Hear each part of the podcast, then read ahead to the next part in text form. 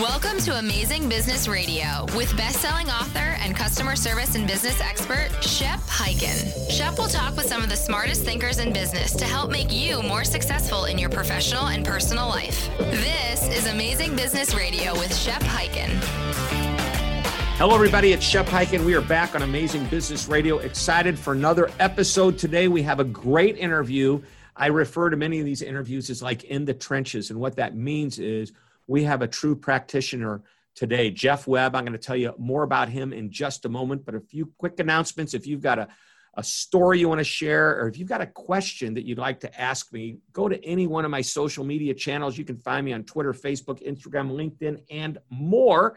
And make sure you use that hashtag Ask Shep and I'll either answer the questions right there, or I may even answer them here or on my TV show, which is Be Amazing or Go Home, which can be found on Amazon Prime, Apple TV, uh, Roku, uh, C Suite TV, and in other over the top stations. But also, we've just recently put all uh, episodes, at least from season one, on YouTube. So go to beamazing.tv if you want to catch some of those episodes. All right, let's get into our amazing interview today. And we're going to be talking in just a moment with Jeff Webb, who is the Vice President Strategy at Pros. And you know what I'm going to do? I'm just going to bring him on and let him tell us a little bit about Pros and who he is. But I will tell you very briefly that he's worked with technology and marketing uh, for a long time. He has more than 25 years experience in the technology industry.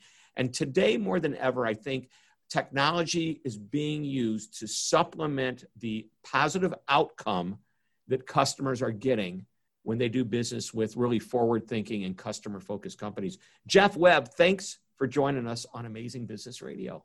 Thank you for having me, Shep. I'm really excited to be here. So, and you can tell Jeff's accent, he is from Houston, Texas. Can you tell with that accent? That's where I actually. Where are you from originally? Originally, Northern England. It's Northern. not so much of a Texas accent, right? Yeah, yeah. It's probably a little warmer in in Houston than it was in Northern England. Generally speaking, definitely a lot warmer. We're getting some rain soon, though, so who knows? Yeah. So, hey, why don't we start off by a quick little background on you and Pros, who is the company that you are working with?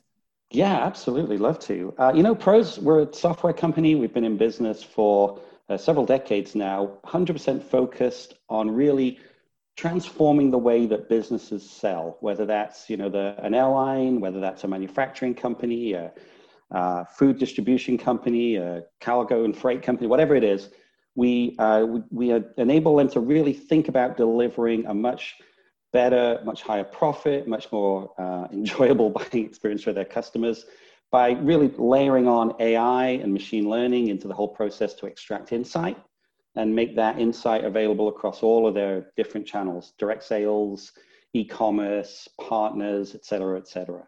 All right. So you've said just in your explanation, you've given us a few thoughts, and that is uh, first of all, I want to talk about automation versus human to human, and yeah. what's the right blend. That I, I'm, I'm gonna, I don't want to forget. That's an important concept. Uh, but you, uh, you mentioned consumer types of businesses. You mentioned some B two B businesses, mm-hmm. and a lot of my notes today focus on B two B, which I'm glad because uh, almost everything we talk about in B2B applies to the B2C world, business to mm-hmm. consumer. Not always the other way around. Once in a while, I'll get an email from somebody saying, When are you going to bring someone on to talk about B2B? Today could be the day that they've been waiting for. Absolutely.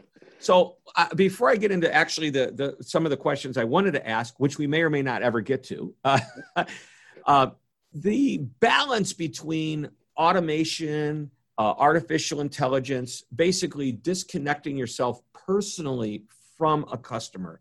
There needs to be a balance. Let's talk about that for a minute. I'm just going to lob this as kind of a softball out there for you to play with.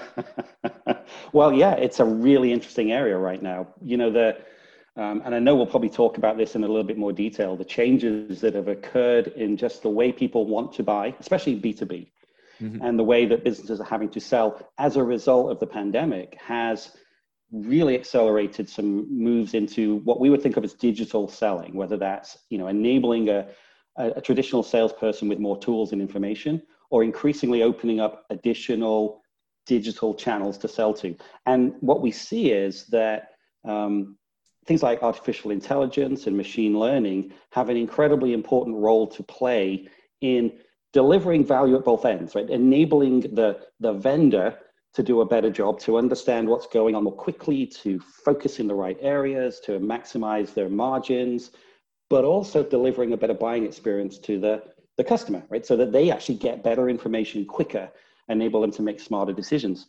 And what's really, really interesting, we're seeing this emerging very, very rapidly now, is this sense that if you can meld the sort of the human and the artificial intelligence pieces of the sales process together effectively, you can really power a much, much better selling motion and a much better buying experience. And it's because both sides of that equation bring something that's completely unique. Right? We, we know what the sort of traditional human salesperson can bring. They can bring a lot of insight and empathy and, and sort of global context. And then you marry that with things like AI, it can deliver incredibly powerful ability to spot quickly emerging trends, emerging patterns of behavior, opportunities to, to really sort of tune that interaction. And you bring them together, and you've got the analytic power of AI and the context and, and empathy power of a human being, and you can deliver an incredibly personalized, really, really effective, fast uh, selling process, which you know increasingly I think becomes one of the big differentiators that B2B businesses are going to have to lean on as they think their way through, plan their way through the next six months, six years. Right. I just I want the audience to hear when we were talking about AI, we weren't talking about using AI to replace the human human experience, human to human experience that the customer has with a company. Jeff is talking about AI to support somebody on the inside of a company, be it a support agent or a salesperson or marketing people internally being able to spot what's what what their customers buying patterns are which is ultimately going to give the customer a better experience. So this is really important. Um, I've, I've mentioned her name a number of times Ginni Rometty from ibm i hope i'm saying her name correctly. She is the ceo and i remember when she said if you take the initials ai and flip them around to become IA. IA is intelligent assistant, supporting somebody at a company, not supporting the customer. And that gives the person at the company the better ability to support the customer, the better ability to sell to the customer, to know what the customer wants and needs. I think that's what you're saying. It is. It's it's a this sort of idea of augmented intelligence, right? That intelligence. Oh, there you go. Person. Augmented intelligence. And, uh, and yeah, exactly right. There's always an industry term for this stuff. The mm-hmm. other thing that's interesting, though, and I do think we see this also emerging, is there is a real move on the part of the the buyers themselves to want to own more of the buying process. So you kind of have what you're able to do as a, a business is you have to look at well sometimes buyers want to just go get stuff themselves. They just want to come to an e-commerce portal and say, you know what I want? It's the same thing I've always wanted. I want one of those and 50 of those and six tons of that and just get it done quickly. Sometimes they're going to say, you know what? I'm not really sure what I need. I need some help. Let me bring in an expert. And that expert increasingly is becoming the salesperson, right? The role of the B2B salesperson is becoming someone who can come and make sense answer questions, provide guidance, really understand the question that's being asked by the, the human at the other end of this.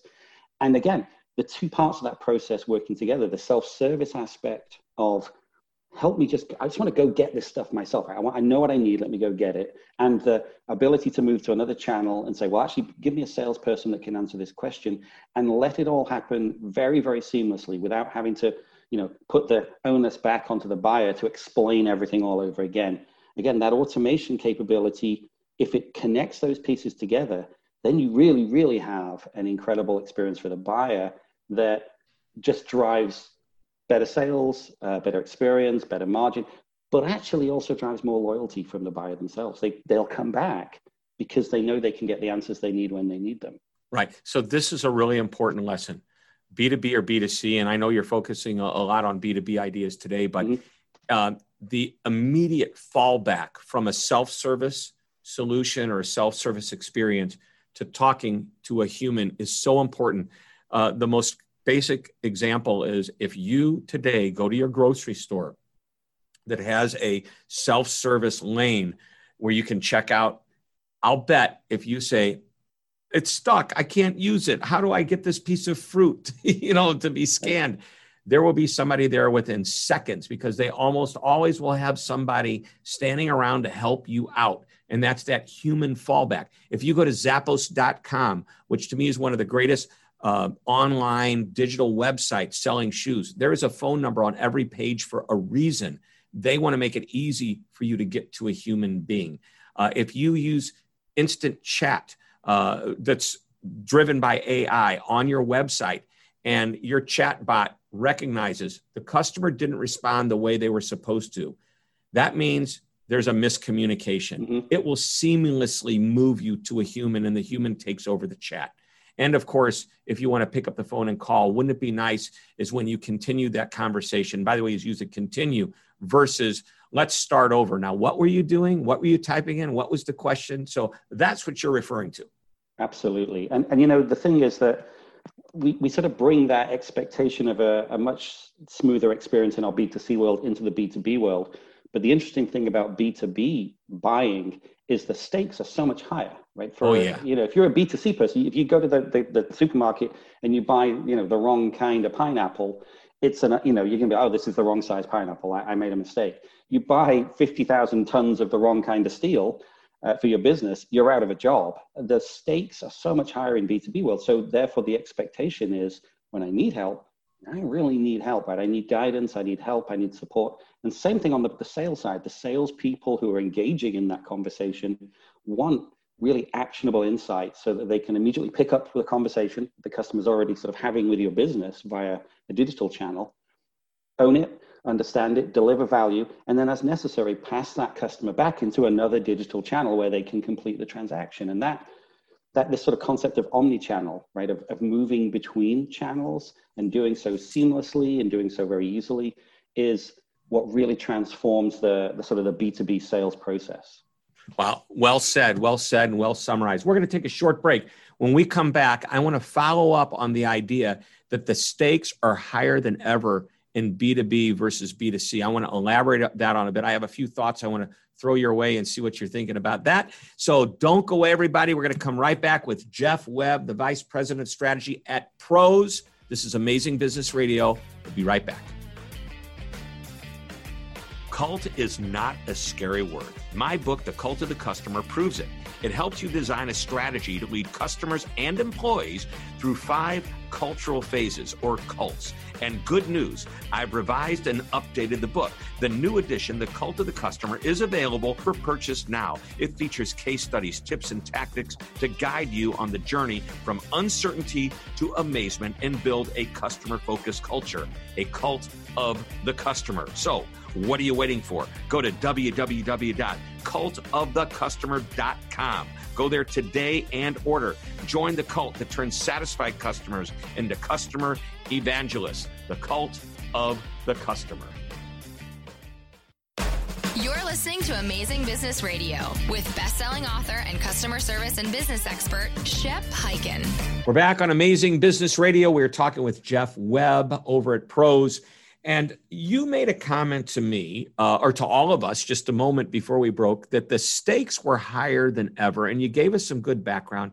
I just want to emphasize that point um, because if you walk into a mall, and some of our listeners have heard me mention this example, not often, and you want to buy a, a shirt or jeans, there's 10 stores you can go to. And if you look at one and it's really busy and it looks like it's going to take a while to get through, or maybe you're just not treated quite the right way, you might come back to that store. And not only that, you're going to buy your jeans and your t shirt maybe a couple, three times a year. You're going to get a new pair of the jeans or maybe once a year, but you're going to come back soon.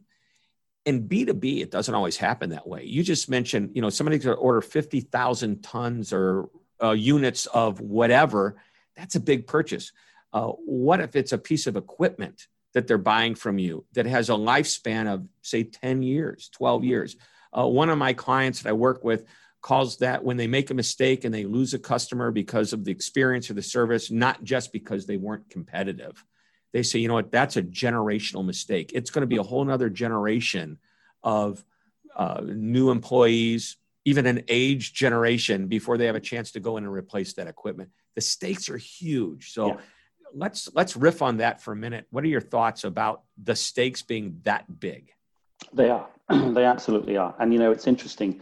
Um, in the B2B world, as we talked about, the, the sort of emotional stakes are very high too. For buyers, they need to be confident and they need to have trust in the vendor. They need to know they're making good decisions based on good information. And that, that puts a lot of pressure on vendors to really up their game in how they sell. And what we've seen is, as you know, the past few months, the shift to digital channels means that they have less opportunity for what would be that sort of face-to-face across the table interactions. They're now having to think about interacting digitally and that puts more pressure on things like responsiveness transparency building trust. And you're absolutely right. If you if you don't offer the right buying experience, and, and we tend not to think about things like buying experience in terms of B2B, right? We think of it very often in B2C, but a bad buying experience for somebody who's under pressure themselves, who has a job to get done, and who just can't get the right information or can't get a quote back from you in you know the, the two hours they have available, that bad buying experience will will really have repercussions for potentially years and could cost you millions and millions of dollars. And especially now, it could cost you a customer entirely. Um, yeah. And nobody nobody wants that. Yep. Well said. All right, let's jump into another area because you keep saying um, what's happening now and COVID 19 mm. pandemic, you know, what's different than it was before. This is big.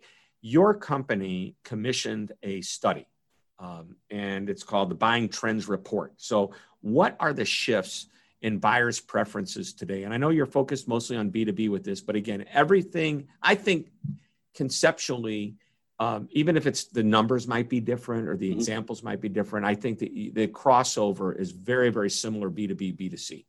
Yeah, absolutely. I mean, the first things that we saw uh, from this report, and this is an independent report uh, of B2B buyers across multiple nations, um, was first thing that happened when the pandemic hit was that people shifted very quickly to buying online. They shifted very quickly to e-commerce channels and other digital channels simply because they had to.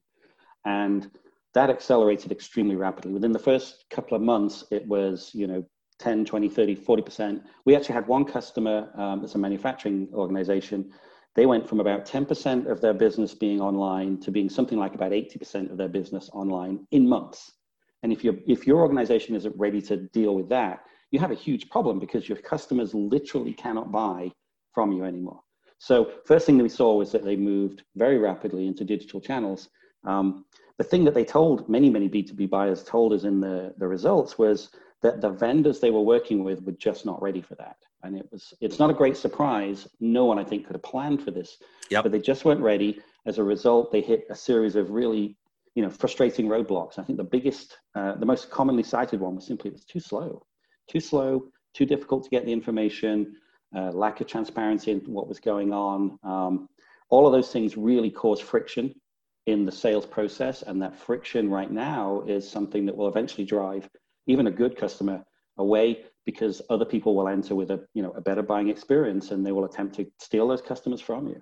Right. There is a, a little bit of more empathy and leeway that a customer will give you it did give you during the very beginning of this pandemic mm-hmm. as companies were starting to figure out what they had to do but within a fairly short period of time these customers expected their companies to figure it out and yeah. make sure that this type of experience didn't happen again.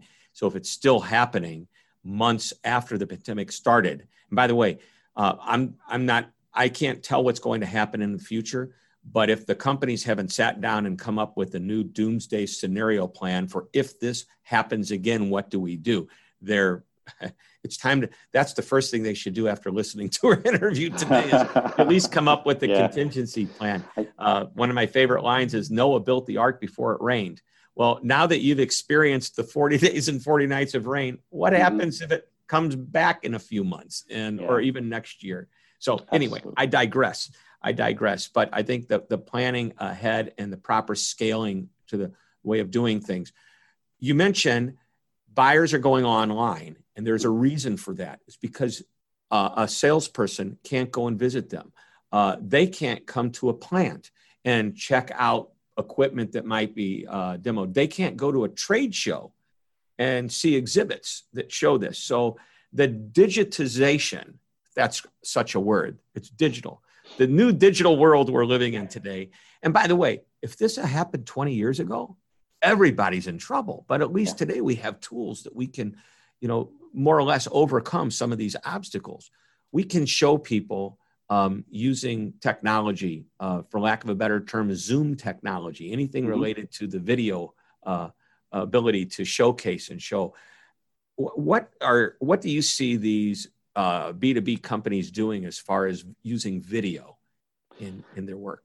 Yeah, absolutely. Well, I think what we see is that um, B2B companies are now using a lot of different technologies to, to kind of reform that connection with the customer that, again, they would have had typically in a face-to-face across the table conversation. Sometimes that's things like, you know, video tools where you can sell, it's, it's collaborative workspaces, it's um, technology that's listening to a phone call and offering up insight in real time to a salesperson. For us, it's really focusing on how do I, as quickly as possible, get very specific information to a salesperson about the account that they're talking to, about the particular transaction, and about the, the context for them, what's going on in the market, what's driving that customer behavior, so that a salesperson can say, well, actually, I know what they need, and let me give them some better advice, and let me price this thing exactly right for this transaction, um, so that you essentially can can meet this need that is to personalize that offer. And we we see this over and over again when we, we talk to the, you know, our sort of our customers' customers, right, the, the B2B buyer, um, there is a real desire to say, well, actually, I want you to solve my problem, not a problem for somebody kind of like me, not the problem I had six months ago. I have an issue right now. I need you to solve this thing. I need, you know, 6,000 square feet of roofing materials because there's a hurricane coming. Can I, I need that this week. Solve it for me now for that. What's fascinating is when you dig into that, you discover that the B2B buyers themselves are actually prepared to pay more. They will actually, we've seen studies where they They're will say, desperate. Well, I'll, I'll, I'll in a way, that's the right maybe a word to describe it. It's desperation because they need it now.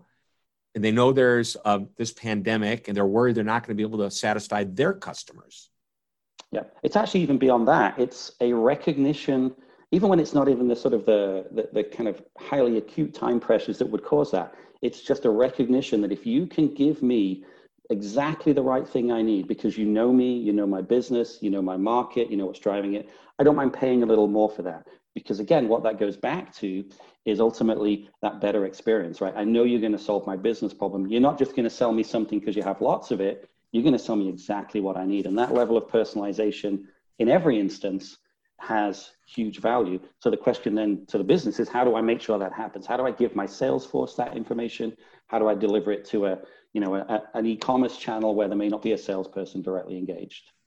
We did a survey of consumers and uh, over a thousand consumers. And what we found is exactly what you're finding.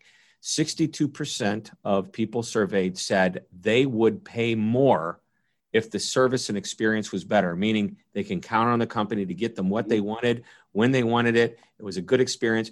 And I'll throw this out that the numbers went up even higher. I looked away for a moment, but let me give you that example. The numbers went up even higher if that experience was convenient. It goes up to almost 69% for a more convenient experience. Mm-hmm. And it goes up to 90% when there's some sense of you're going to deliver this to me and really make it easier for me. Oh, yeah. And I know that that may or may not have as much to do with the B2B, but let's take a look at convenience and just being uh, having a better experience. People pay more. And, mm-hmm. and I think they're conditioned to do that, whether it's consumer or whether it's, you know, uh, enterprise buyer. It makes, you know, no difference or a business buyer. So uh, there is a great stat that you have in your B2B buying trends report. Three quarters of buyers, vendors, preferences shifted as a result of COVID 19. And this is the, the stat 50% stopped using certain vendors due to the pandemic. Mm-hmm. Yeah. 50%. Yeah. Does that mean they, that the vendors didn't deliver? So what was interesting in the, the the first few months of this pandemic was it changed not only the expectations of the buyers, but also what they valued from their vendors. For example, you might be the it might be the case that I normally order, you know, 600 pallets of a particular kind of material and I need it shipped on a certain day and I need it at this price. When the pandemic hit, everybody's business was disrupted. It didn't matter who you were. There was a level of disruption.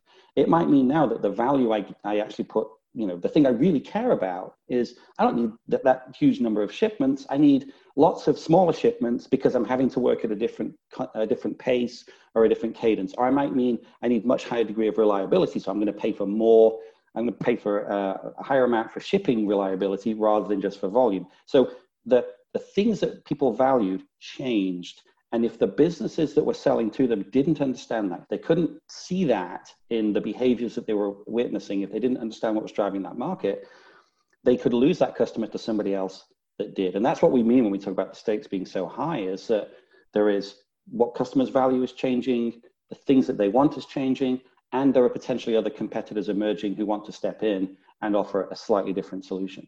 Right. And so Pros does uh, really uh, uh, gives a solution to that, and that really I think a company needs to do two things. Number one, they need to talk to their customers at a much deeper level right now because they need to understand what the needs, wants, expectations are that may or may not be the same or completely different than they were six months ago. Number two, they need a tool to help them spot the trends and the patterns and as quickly as possible. And I think that's where pros steps in. Yeah.